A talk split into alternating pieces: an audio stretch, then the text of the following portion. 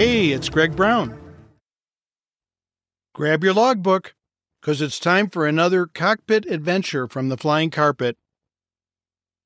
I'm an aviation author, adventure columnist, photographer, former National Flight Instructor of the Year, and Barnes & Noble Arizona Author of the Month. The Flying Carpet is a four-place single-engine light airplane.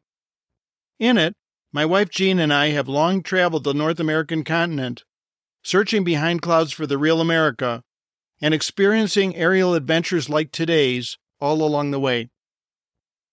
Learn more at my website, gregbrownflyingcarpet.com, where you can also see photos from most episodes. And I'd appreciate your feedback in my Flying Carpet Podcast Facebook group. This episode marks 50 years of a treasured friendship arising under unusual circumstances on a long ago foreign adventure and continued over the years by Flying Carpet. I hope you'll find it as memorable as Jean and I do. Okay, everyone, hop aboard my flying carpet, buckle your seatbelts good and tight, and prepare for takeoff on today's adventure. Flight 17. Parlez-vous anglais? Clear prop.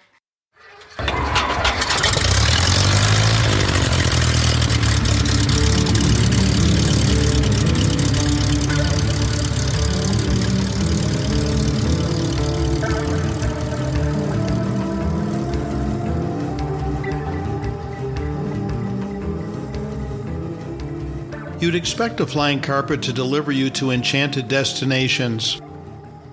Well, 2,000 miles, three flying days, and 15 flight hours from our home in Arizona over beautiful French Canada, Jean and I truly felt the magic of our steed. After clearing customs at Windsor, Ontario this morning, we gazed down upon Toronto, Ottawa, and then Montreal. Each brought back memories of a long ago youthful journey. In 1971, I drove this very route with my high school buddies, Bill and Ray, on a post graduation road trip from Chicago to the East Coast in my even then very old 1939 Chevy. We were cruising town one night after setting up camp in Trois Rivières between Montreal and Quebec City when a hitchhiker beckoned from the roadside. He introduced himself as Marcel, but lacking a common language, we could not determine where he was going. Finally, through gestures, Marcel guided us to a nearby tavern, where the bilingual bartender translated our passenger's request. If you'll pack up camp and drive me 30 kilometers home to Champlain, Marcel offered via the bartender, you can stay in the guest cottage behind my parents' house. We took him up on the offer, and after the others bedded down, Marcel and I stayed up late into the night, getting to know each other via Sketchpad and French English dictionary. The next morning, I was startled from sleep by the horn blast of an ocean going freighter. Having arrived in darkness, I'd never imagined that the cottage was mere steps away from the mighty St. Lawrence Seaway.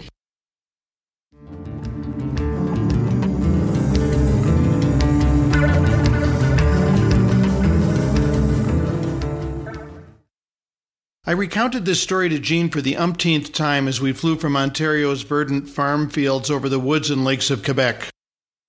We couldn't see the border, but its presence became clear when Toronto Centre issued a frequency change to Montreal Centre. Bienvenue à Quebec. Air traffic control is bilingual in Quebec, so Montreal Centre controllers swap seamlessly between speaking French with Quebecois pilots and English to Anglophones like me. So do air traffic controllers in control towers. And separate English and French AWOS automated weather frequencies are published for every airport. Even planning this flight to French Canada had been impacted by language. Before departing home, I always phone unfamiliar airports to confirm fuel and parking availability and identify any unusual fees or circumstances. But that proved not so easy when planning this journey. I couldn't decipher from our destination airport's French language website who to phone for airport information. Finally, I reached a local flight school.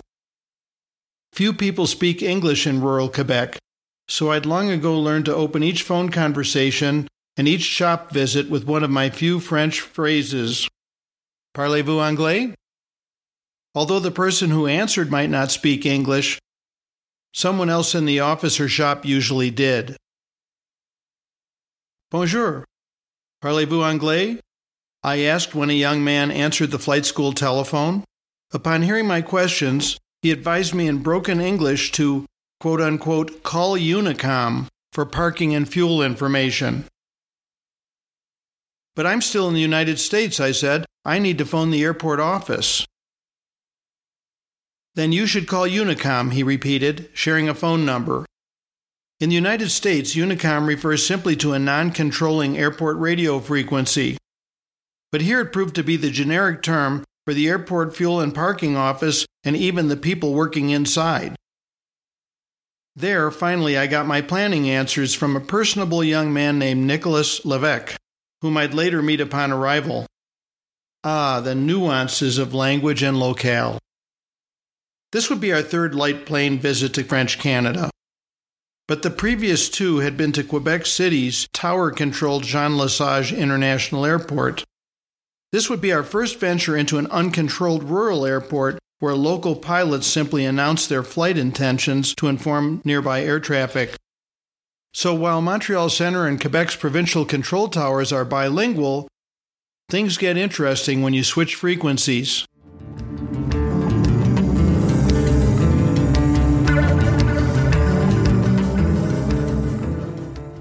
The mighty St. Lawrence River soon materialized off our right wing. Thirty minutes later, I reported our destination in sight, and Montreal Centre released us to land at the uncontrolled airport. Upon radioing inbound for landing, we were greeted by the following transmission. La Cessna Alpha Bravo Charlie présentement sur Alpha, sur ma ligne piste 2-3 pour un décollage immédiat. Jean and I looked to each other, eyebrows raised. Obviously, the pilot was somewhere in the airport traffic pattern. But where?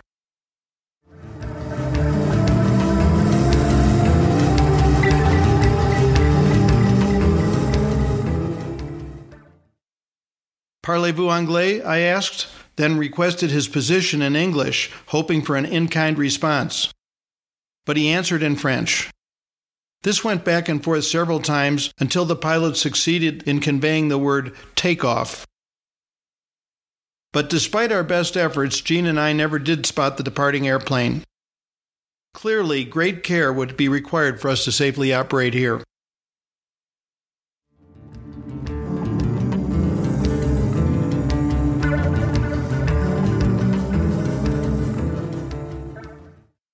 I was securing the flying carpet after landing when two figures rushed from the terminal, arms outstretched.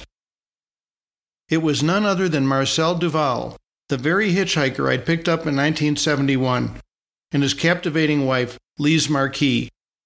Who'd have imagined back then that our chance friendship would endure for decades? Although Jean and I have regrettably mastered only a few words of French, Marcel and Lise now speak good English. Still, in the car, they had to remind us to slow our excited chatter so they could better understand and answer.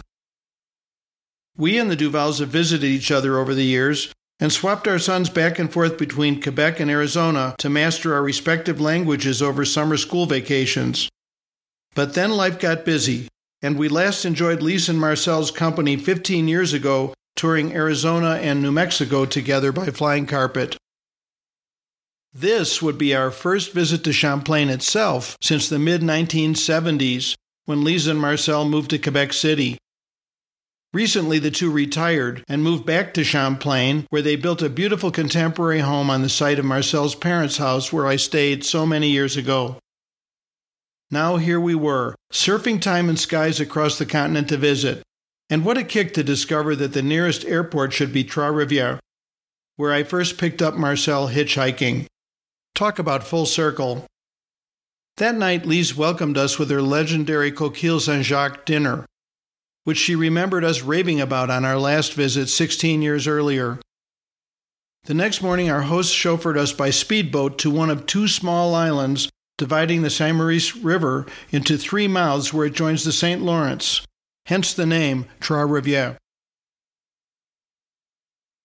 This is the place where you and your friends Ray and Bill set up camp in 1971, observed Marcel over a gourmet picnic lunch. We later returned by car to sightsee Trois-Rivières, Quebec's second oldest city, and sample poutine, a traditional, if questionably healthy snack of gravy topped French fries and cheese curds. I have something to show you, said Marcel, parking near a nondescript intersection. This is the corner where you picked me up in 1971. Beyond, he noted the dome of his former high school, from which he was hitchhiking home at the time. With a lump in my throat, I photographed Marcel, thumb extended, with Lise and Jean at the very spot where our friendship began decades earlier. Afterward, we visited the Duval's oldest son, Francois, a young professional we last saw as a teenager, and met his wife and first child. That evening, Marcel apologized that on the final day of our visit, he had a meeting to attend in Quebec City. Are you kidding? exclaimed Jean. We love that place. Can we join you?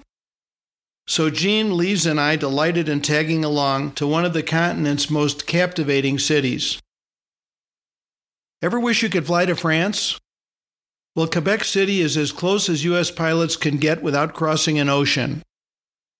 Founded by Samuel de Champlain in 1608, La Belle Ville de Quebec is North America's only remaining walled city.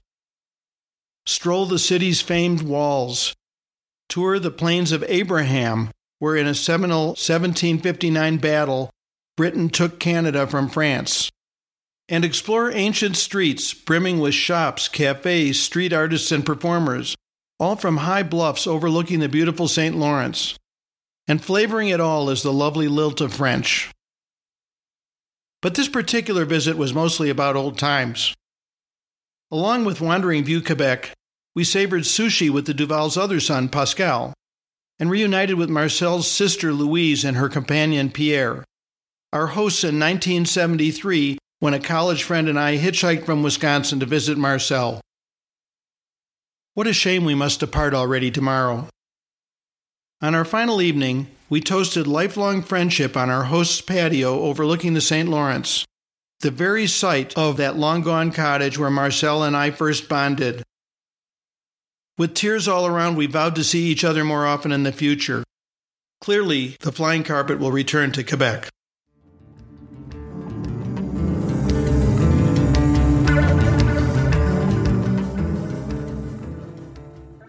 Let's come back next year, said Jean, choking back tears as we buckled into the flying carpet the next morning.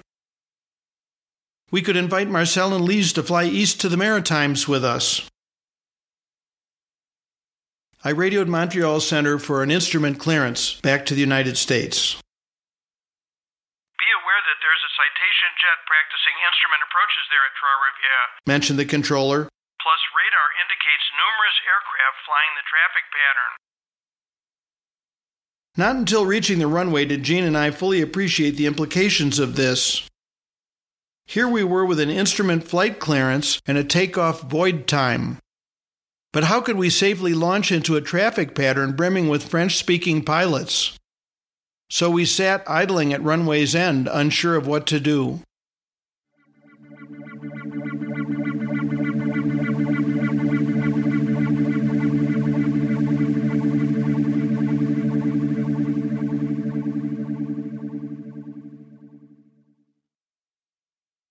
Then out of the blue came a radio transmission in English. There's a citation on four mile final and three aircraft in the pattern.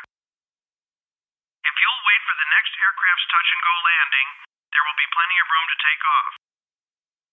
After I acknowledged, he broadcast in French, presumably notifying other traffic of our pending takeoff. Our savior proved to be the bilingual Unicom operator. Having just processed our fuel and tie down bills in the airport office, he knew we didn't speak French and was watching out for us. I thanked him profusely, awaited our turn, and then rotated skyward. Shortly thereafter, a gentlemanly Montreal Center controller directed us southward toward the U.S. border in Albany, New York, where we would land to clear U.S. customs. We traversed the wide St. Lawrence, and after one last hour savoring intermingled French and English on the radio, crossed the border into Vermont's lush and curvaceous green mountains, gorgeous countryside brimming with lakes and rivers. There, the mere flip of a switch returned us to earth and English with Boston Center. Amid puffy fair weather clouds, we traced the shores of Lake Champlain southward over Burlington, and from there proceeded down the Hudson River. Lake George beckoned mystically from its deep valley to the southwest.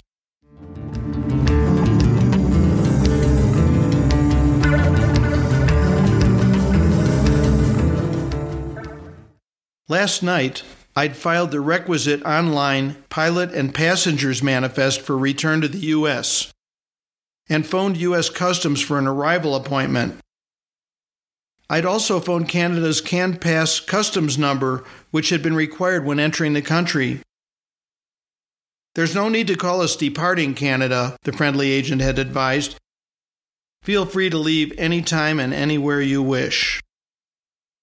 With all bases apparently covered, we touched down at Albany and parked in the orange painted customs circle. Two officers politely greeted us, as had all such officials on both sides of the border. What's that gun the officer is using to check our airplane? Jean asked of his partner. It's not a gun, it's a radiation detector, the agent replied. He examined our passports, pilot and airplane documents, and Custom and Border Patrol sticker. He asked where we had departed the U.S. and what items we were bringing from Canada, and then complimented us on having all our paperwork in order. That was straightforward, said Jean as the agent ushered us out the door. You were lucky, he replied. We're required to thoroughly inspect incoming aircraft based on a randomized numbering system. You missed it by one. For the last airplane that came in, we had to unpack everything and examine all the luggage. Welcome back to the U.S. and have a good flight home.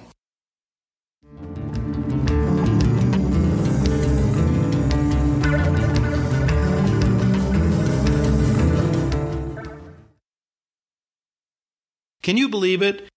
50 years of friendship, initiated by picking up a hitchhiker with whom I didn't even speak a common language.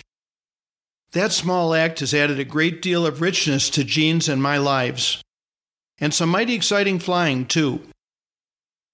My appreciation goes out to another Quebecois friend, Nicolas Levesque, for recording the French pre takeoff announcement in the podcast. Thanks for riding along on today's Flying Carpet adventure. Please help me continue this podcast by sharing your favorite Flying Carpet episodes on social media, posting reviews on your favorite podcast directories, and donating via my Greg Brown Flying Carpet website. Thanks in advance for your support. You can find photos from most episodes at my website, gregbrownflyingcarpet.com. If you enjoyed today's episode, please check out my book of aviation adventure stories, Flying Carpet, The Soul of an Airplane, for which I was named Barnes & Noble Arizona Author of the Month. Learn about that and my other aviation books at gregbrownflyingcarpet.com. Also at gregbrownflyingcarpet.com, you'll find my views from the flying carpet aerial photography, available in fine art metal prints and pilot achievement plaques. Oh, and I'd appreciate hearing your feedback in my Flying Carpet Podcast Facebook group.